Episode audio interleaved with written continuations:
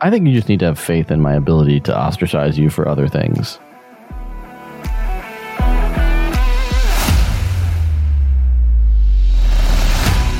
Did you buy a computer? The irony here, by the way, is that two of the most unfashionable dudes ever are talking about fashion here for a minute. Have you done anything with blockchain, by the way?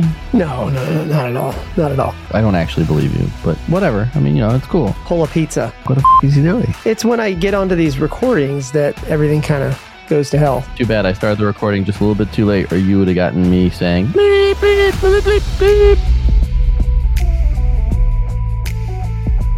Hey guys, welcome back to the Results Junkies podcast. One of the things that you're always told not to do if you are a veteran podcaster is to start out a show asking a question that you don't know the answer to. And yet I have that confidence this morning to sit here on camera across from Paul Singh and ask him, Did you buy a computer? Absolutely not.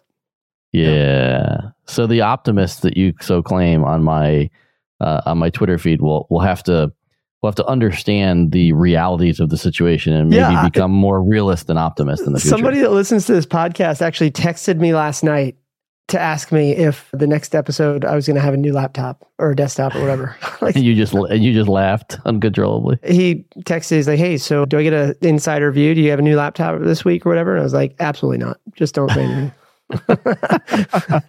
Well, I'll give you I'll give you credit for doing your restart early. Uh, we, we we did not have to wait 45 minutes for your old computer, and we sit here we sit here with a bunch of issues in front of us.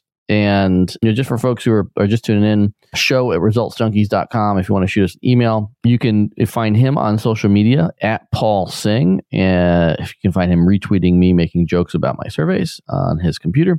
And you can find me at Pizza in Motion, putting those surveys out there, asking folks if they actually think you're ever going to buy a computer. yeah, that's, that's you know, I mean, it's not like you're in it's not like you're in the tech world or anything and need need a reliable computer, right? No, no, not at all. Not at all. To be fair, by the way, my computer works just fine for like 99.9% of things. It's when I get onto these recordings that everything kind of goes to hell. So, I don't actually believe you, but whatever. I mean, you know, it's cool.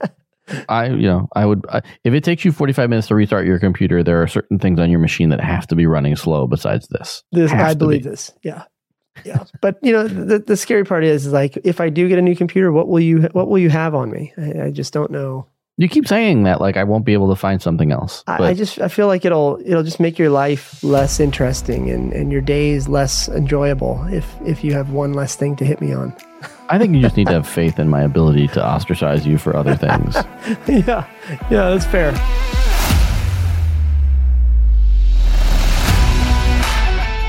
So let's um, let's talk about Hollywood. You know, it's uh, it's odd that we've talked about strikes twice in the past handful of weeks. We talked about the UAW uh, strike, the auto worker strike, and the Hollywood strike is interesting in that you know, in the article that you shared, which we'll put in the show notes, uh, you know, from Axios and a number of other articles I read. Well, there were uh, you know a variety of demands that the writers had. One of the big ones that they wanted to make sure was included in this agreement were some sort of boundaries uh, around the use of AI in the creative workplace. And I don't, you know, based on your, based on our initial discussion about this, doesn't sound like you were surprised that this was one of the issues that bubbled up to the top. No, I, I think so. So just to kind of cut to the chase on this, I think so. A couple episodes ago, we talked about Stack Overflow and the in the lawsuit with OpenAI, and you know the tra- the resulting traffic drop, and and then you combine that with the fact that you know Google search is starting to roll out their generative AI answers, which is different than the you know the top 10 SERPs on the page that we're used to for the last 20 years. This particular writer strike, even though it doesn't seem like it's relevant, I think is really interesting because the the the the the deal that they struck, I think, is going to become one of the pre- it's going to set some precedents here. And I, I wouldn't be surprised if it also then gets subsequently referenced in those other lawsuits.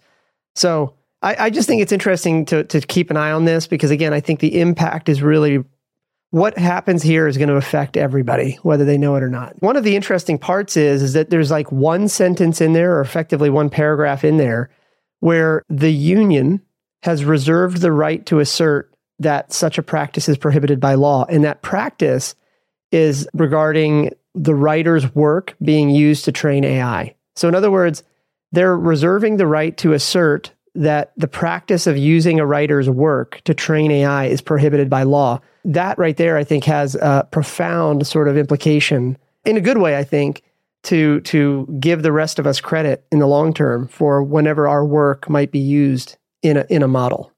Does that make sense? It does, and I think what's not said yet, uh, and why I'd really love to get a, a copy of the entire agreement, is it's unclear who would be responsible for asserting those claims. Um, from everything I've read so far, it very clearly talks about what's prohibited for sure. But in those situations, and you and I have seen this, we've seen a number of lawsuits. In fact, we you know there was a new article that you dropped into the the chat that we have about more people jumping on lawsuits. Now we've got um, you know authors like uh, Robert Grisham joining this fray of lawsuits. So it's pretty clear that Grisham is responsible for protecting his own works if he doesn't want AI, you know, mm-hmm. open open AI or one of these other companies diving in.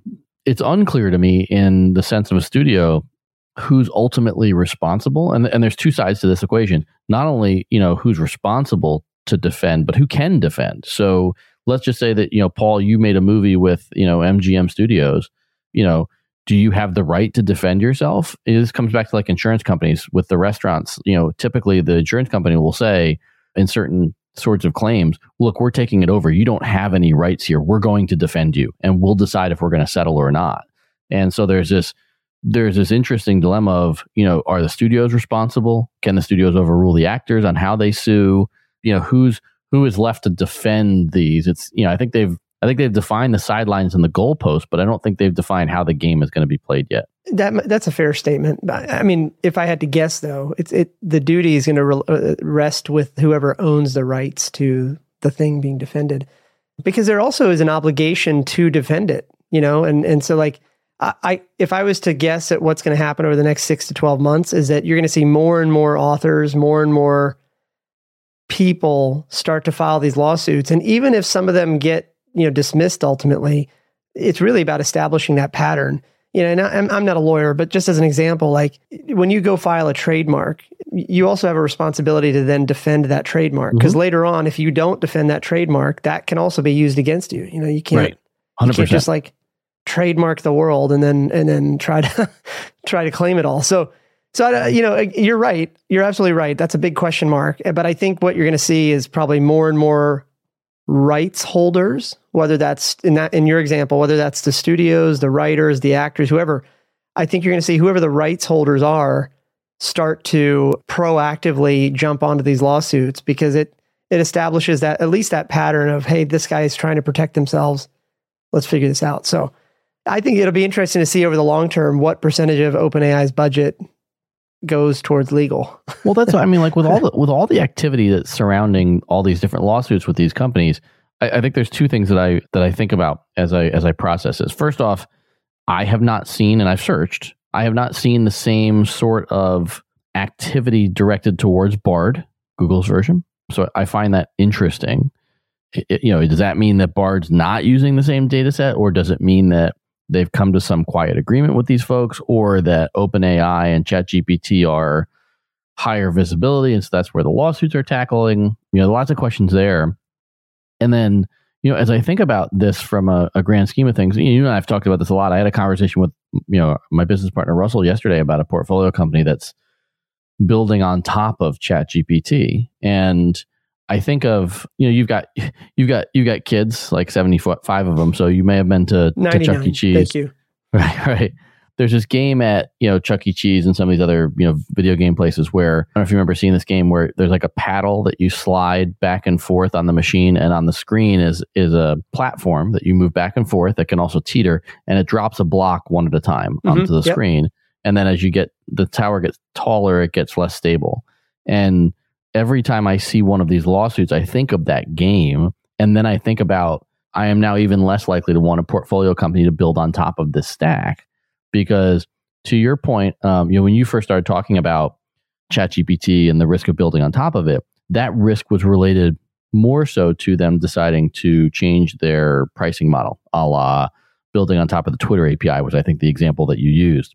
I think we've crossed over into this territory where now you have to you have to assume some level of legal or legislative risk if you're building on top of Chat GPT at this point. One hundred percent. Yeah, I, I, a long time ago, or when we first started the podcast, one of the topics we talked about was sort of a, a very loose framework that I think about when I'm investing in companies, and and and just in loose, high level language.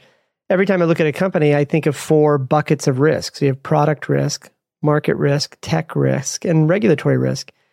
And most times regulatory risk isn't really there. You know, you're like, oh, you're a B2B SaaS CRM. Okay, well, there's no regulatory risk on that, you know? But then every once in a while you get into, I mean, you probably remember on the tech tour, like we ran into companies that were trying to make medical devices. Well, regulatory mm-hmm. risk there is much higher and not, not risk in this. Yeah, you're right. And so then you have to start to factor that in. So back to your point, you know, the, I really do think that the vast majority of startups we're seeing in the AI space or, you know, with AI in their in their jargon, they're really just wrappers around some sort of backend to to whether it's OpenAI or some other like tool, you know. And and like I'm not trying to like hurt them or anything like that, but there's a regulatory risk to that. You know, what did you train the model on? And where does where does the dust settle on all this stuff, you know, a year or two from now? Right. And well, and, and I think and I think to that point, I would applaud anyone who's out there building a business right now that um, that can use these new models to to make money. I am not someone who wants to invest in that company, and the and the line there is just that you know when we talk about we use terms like lifestyle business and and you know venture venture scale business. Somebody can make a good living off of you know building on top of a chat gpt or whatever. And if circumstances change, they can pivot. And if their cap table is a cap table of one, then they're responsible to themselves. And um, you know, from an investor standpoint, I, I just I, I don't I don't think I'm ready to be on on the cap table for one of these companies that's built on top of this. I I can't do it. I mean, I like, and I you know, I know that sounds horrible, but uh, like the risk is just too high, you know, and and and, I'll give you one more example, just because like I don't think people realize this. You know, AI, whoever the PR people are behind, you know, AI and ML and Chat GPT are great. Whoever they are, they've earned every penny of their of their living. But you know, I was just talking to a, a client of ours, and you know, she's read everything about AI, and she's like, "Hey, how come you don't have AI in here to help us with like medical billing and claims or whatever?" And I'm like, "Well, first of all, I can't guarantee if if we did like integrate with somebody else, I can't guarantee that you know, we I just don't know where that data is going. I don't know if it's being used to like, you know, if patient data is eventually being rolled up into another model. I, I just I don't know. And somebody listening to me like, well, but OpenAI has a BAA and you can sign all this stuff. It's like, yeah, okay, but like there's no oversight. How, how do God, I know? Your face right now is hilarious. This is why we need to take it to video. your face yeah, right? when you pivoted there was like, ooh. Right. And then the second part is that, like, particularly in healthcare, for example, you know, the risks of using things like this can subject you. So, like, for example, if you get audited, just in just a high level conversation here for a second, if you as a clinician or a doctor get audited, whether it's by Medicare or some other insurance company, they don't care what tool you used. It could be AI, it could have been a cup of coffee while you wrote your notes at night. They don't care. What they care about is is you sign that plan of care and if they pick a sample set of patients and find a flaw, here's the risk they can claw back all the payments. Right. Right. So, like, that's different. Like, usually liability, like, you know, you and I, when we invest in startups, the, a lot of the liability, when you, when you look at these terms of service, these companies basically limit the liability to whatever you might have paid for the service. Right. So, what are, we're using StreamYard, whatever it is, $49 a month. You just, in the terms of service, you can't sue t- StreamYard for a billion dollars. You, you, you know, it's limited, right? But with healthcare, it's a little different. It, you know, they can claw back as far back as they want to go if they really have to. So anyway, the point is though is that this all ties back to your point about regulatory risk. It's hard to invest in AI, you know, air quote AI companies that are thin wrappers. But more broadly, it's hard to invest in AI right now because it, like, I think it's here to stay. Actually, let's just talk about this for a second because like in some ways this whole trend of ai has the same earmarks of the wave that we saw when blockchain came out. You remember everybody was blockchain. Oh yeah yeah can, oh yeah. Every you can do everything with blockchain. Have you done anything with blockchain by the way? No. Okay just, making, just making sure. Yeah. yeah. On the on the one side ai and this whole like pr blitz around it kind of has the same feeling of blockchain. But I, but to be fair i think blockchain wasn't blockchain's like your database. You're like MySQL. It's probably there to stay, but nobody ever talks about it. So it's just whatever. AI, I think, is going to be here. I think it's going to become more of the narrative. Um, you know, uh, we're we're heading into an election year. Uh, it'll be interesting to see what where deep fakes and stuff like that come out. You know, that's going to that's a terrifying thing to think about next year. So the the point is though is that I think from an investor standpoint, a lot of AI right now just feels like speculative investing, you know, in an already risky asset class. And all of it is, to your point, that sort of tower at Chuck E. Cheese that's just ready to crumble at any moment. One engineer away from just cutting off the API.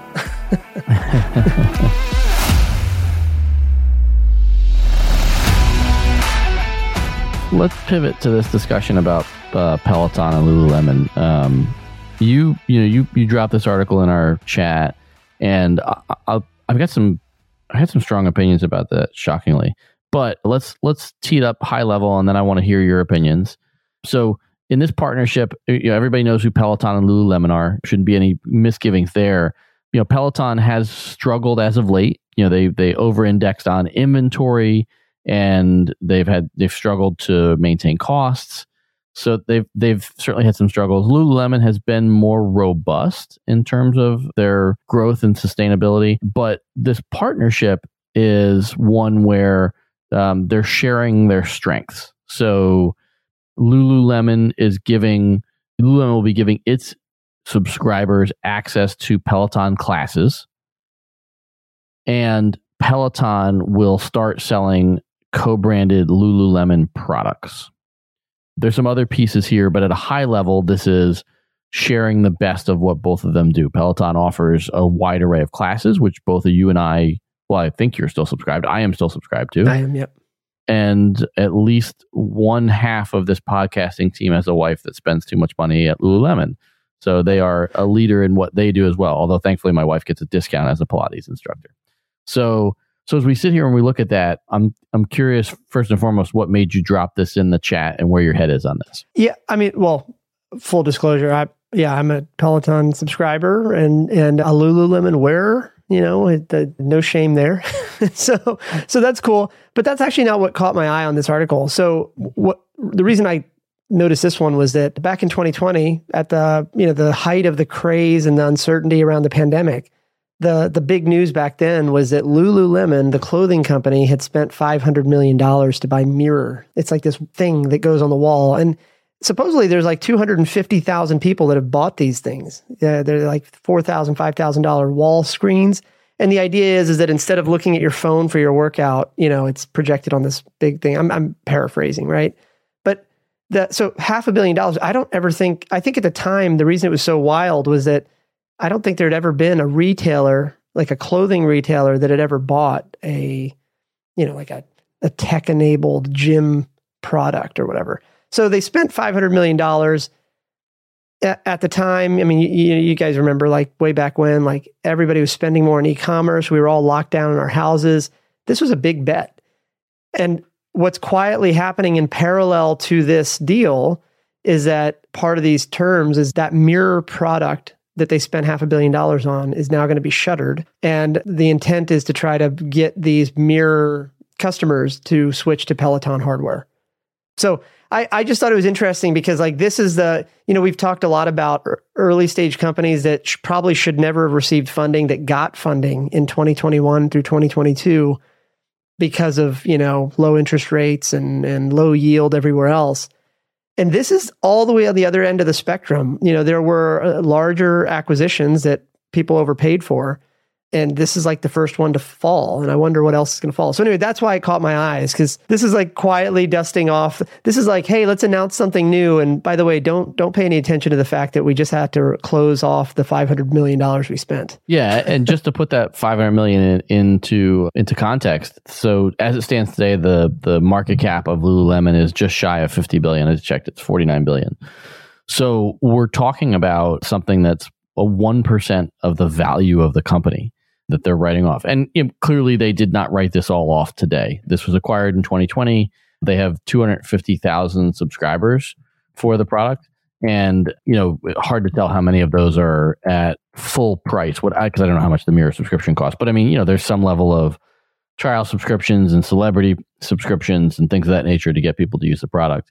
For for context, you know, Peloton has over 2 million subscribers. So 10x what Mirror does. And their retention rate is, I would have to imagine, exceedingly high. I, I you know, th- it's listed over 90% for retention rate. I, I don't know, I don't know what the industry average is, but an over 90% retention rate seems exceedingly high to me um, in this space. I think it's also interesting that, um, I don't know if you know this, but do you know how much you pay for your Peloton monthly subscription? I think it's, is it $44 a month now? I think it's 44. It's somewhere right somewhere right in that range, yeah. And so uh, Lululemon's Mirror subscription was essentially the same price, 39 bucks for their all access pass. But I would say just at a high level, I would perceive that, that Peloton was a lot deeper in terms of the the classes and the and the the the breadth of content that they offered at this price point, which I'm sure helps with retention. Taking this all the way full circle around to what in theory Lululemon is helping Peloton with if you think about it, you know, we, we always talk about growth and distribution from a company standpoint. And you know, you mentioned, you know, hey, like I'm wearing Lululemon. We know in in in the pandemic, Peloton overbuilt on equipment. There there are likely still warehouses filled with bikes and treadmills that that they have not been able to sell yet. So they're not growing significantly there to outgrow the mistakes they made there. As far as their subscriber database, they've got a very high retention rate, but I don't know what their subscription growth is like. And I think I think you and I would both agree, whatever that subscription growth curve looks like, it has to be less palatable than during the pandemic when there were no other choices. Because now you can choose to go to 24 hour fitness or total fitness or life fitness or whoever, where before your choices were Peloton or Mirror or any of these like at home products. So, so, so that curve has changed. And what does that leave? Well, it leaves other stuff. And I mean, I don't have, I, you know, I don't wear a lot of exercise gear, but I don't see a ton of people wearing Peloton stuff out in the in the wild. So it seems like this is a really good move for Peloton to have somebody help them add ex, eh, you know auxiliary revenue here on something that they're just not a, a subject matter expert on. Well, well, that's it. Like the the thing about Lulu, and again, I, the irony here, by the way, is that two of the most unfashionable dudes ever are talking about fashion here for a minute. But uh, hundred percent, hundred percent. So, yeah, y'all are getting what you pay for here. Here's the thing: like you and I live in Northern Virginia, and I don't mean to stereotype, but the reality is is that a lot of people uh, around here t- seem to wear that sort of athleisure style that that Lululemon has, even if they're not working out. Like Lulu, I think the reason why Lulu is worth uh, you know has a fifty billion dollar market cap is not because it sells exercise gear, but rather that it sells a lifestyle that is worth paying for. It's kind of like Starbucks, like unequivocally, people would agree that Starbucks coffee is not the best. But the reason people buy so much Starbucks is because like it's become more of a symbol to like hold the cup and you know all that. So here's the thing. I, I think this is interesting because you know if Peloton can get its logo on that Lulu gear, I wonder, you know, I whatever the deal cost behind the scenes, I bet this is like a huge marketing expense for them. You know, that's probably how they're classifying this partnership or the costs associated with this par- partnership. Because like this, I, again, I don't know why I'm picking my words here. Basically, the thing is, is like the reason that Peloton is so differentiated is, is it's got a lot of competitors now, right? Like, you know, I just got this new iPhone or whatever, and you know, like every time you get a new iPhone, for that first 90 days, there's these little call to actions or whatever where it's like claim your first first three months of Apple Fitness trial or Apple Arcade trial or whatever. And that Apple Fitness thing right there is like interesting. Like I haven't signed up for that because I'm like every time I get the thing, I'm like, oh, another $39. I don't need that. I've already got the Peloton gear, you know, and the hardware and all that stuff. So I don't know. I think this is one of those things where it's probably like Apple's kind of pushing. There's like a lot of pressure here now. I bet for for Peloton because, like to your point, they've got this hardware inventory sitting in a bunch of warehouses somewhere, and they're in a pickle because if they like discount that hardware, they're going to piss off their old customers, and you know, they, like in other words, they're not going to partner with Apple. Like I don't think Apple wants to partner with them for their hardware. This is just, man, it would it would give me a lot of anxiety to work in that industry right now because like your Peloton you're sitting on this warehouse of stuff. Everybody kind of knows you, you know, you haven't figured out where you're headed yet. you just did a deal with somebody that's worth $50 billion market cap. and oh, by the way, there's a, a team of probably a thousand people at Apple right now that are watching everything you do and trying to figure out how to make their product more Right. valuable. Like Right. it's like it's like this Mexican standoff that's just happening. So that's more of a nervous laugh, by the way. I just think it's really fascinating. Yeah, and I was Google I was googling in the background while we were talking about this, and it looks like Peloton has has ma- uh, maintained a ten percent year over year growth in new subscribers. So. Wow. So they've kept the flywheel going, and now they add something to that distribution channel, which you and I always say is the secret sauce. You know, it's totally a- anecdotal here, but so I use we have a I don't know what you guys have at home, but we have a uh, a tread and then we have the bike. We have both, yeah. And I, I always forget like what they call the bike. We have the earlier versions, yeah. Yeah, I have the earlier version, so I don't know what the difference is now, but I have like that tread with the slats on it, which I love. right, you have and the then- first version. We have the second version of the tread and the first version of the bike. Yeah. Okay. So we have the first version of the bike and the tread. And I love those things, man. Like for me, you know, especially when it's cold outside and while the kids are really young, it's hard for me to like go out and run. So I just can hop out of my office here and knock out an hour if I need to right there. To put that in there, you spent all this money now. And it's interesting because like uh, if you had asked me if I would ever be the guy that like bought a treadmill or whatever, I I don't know. I think COVID is what made me buy this gear. And, Right. and prior to COVID, I would have been, I was just fine going to sport and health down the street, you know, not a big deal. But now I've got this gear in my house and it's almost like sunk cost. It's like this sunk cost in my head. And I'm like, I don't need a gym anymore. I don't need any of this stuff because I've already invested in this. And I don't know where I'm going with this other than to say that the, the, the partnership itself, I don't think they had any other options. I mean, so here's a totally anecdotal observation. I feel like when it first started, when I first got my my gear, you know, there's that leaderboard on the right side when you're working Yeah. out. Yep. I I just remember everything looking like it was either a U.S. city state because you can put your username there and then it shows if you don't turn it off, it shows like your city and state. Mm-hmm. I just remember it always showing like US and UK locations. And then now that we're talking about it, I'm thinking about my run on the tread yesterday, and there were all these Latin American countries as well. You know, Yeah. I and and Yeah. so I wonder if that's where a lot of that growth is coming from is figuring out how to get those those bikes out to other other geographies. I don't know. I, I was running with somebody from Bermuda, like the island of Bermuda. and It's like, how Nah. that how'd that get out there? Know? Bermuda's not a big place No. anyway, I think it's a smart move, and I think you know partnerships. I've always said like you know, uh, and more ironic here. I've always said like partnerships don't matter. Like I think for early stage companies, you really shouldn't partner with anybody because like there's a speed mismatch. You know, early stage startups are like fighting to survive, and and the big guys don't really need you.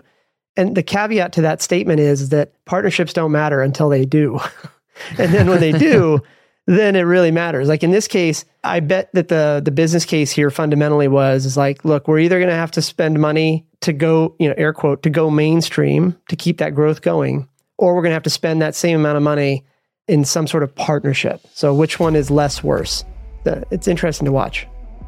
Well, we've we've both got hard stops coming up, and I think that means we're going to have to leave the nuclear reactors from Microsoft on the uh, on the bench for a potential conversation next week. Man, still the data center nerd in me loves that one. I will hopefully Yeah. we'll talk about that at some point. Um, I will still be in town when we record again next week, which is pretty incredible. That doesn't usually happen for me. Any travel plan for you? No, nothing yet. I'm I'm looking at like the conference circuits right now and just seeing if it's worth going to any of these conferences. But other than that, we're we're sort of in the day to day groove now with the kids in school and all that. So next travel is probably going to be for our anniversary. Uh, you know, right after Thanksgiving, I'm guessing. But who knows? I might get a wild hair in there and pull a pizza. what you mean? Book a book a three day trip to Auckland like I did for December? Good for you. Three days. Yeah. I mean, that's probably set. You know, three days on the ground or three days from wheels up to wheel down. Four days from wheels up to wheels down, three days on the ground. Uh, look, I you, mean, you know, it's three days, but it's three days I didn't have. So I think it's no, no. I love that man. Like I, I think, I feel like we're coming out of the. we- you know, you remember with the young kids, like you, you know, the you'd have to pack up the pack and plays and all that jazz. Like I can see the end of the the light at the end of the tunnel now. Like we're we're probably a year away from not having to pack a stroller anymore, and I think flights get a lot easier. And, and wait until you're out of car seats, man. It's a beautiful oh, time. yeah, can't wait, can't wait. But we're soaking up every moment. All right. Well, I will talk to you in a couple days, and as always, good to see you, man. All right, man. Take it easy. Bye, buddy.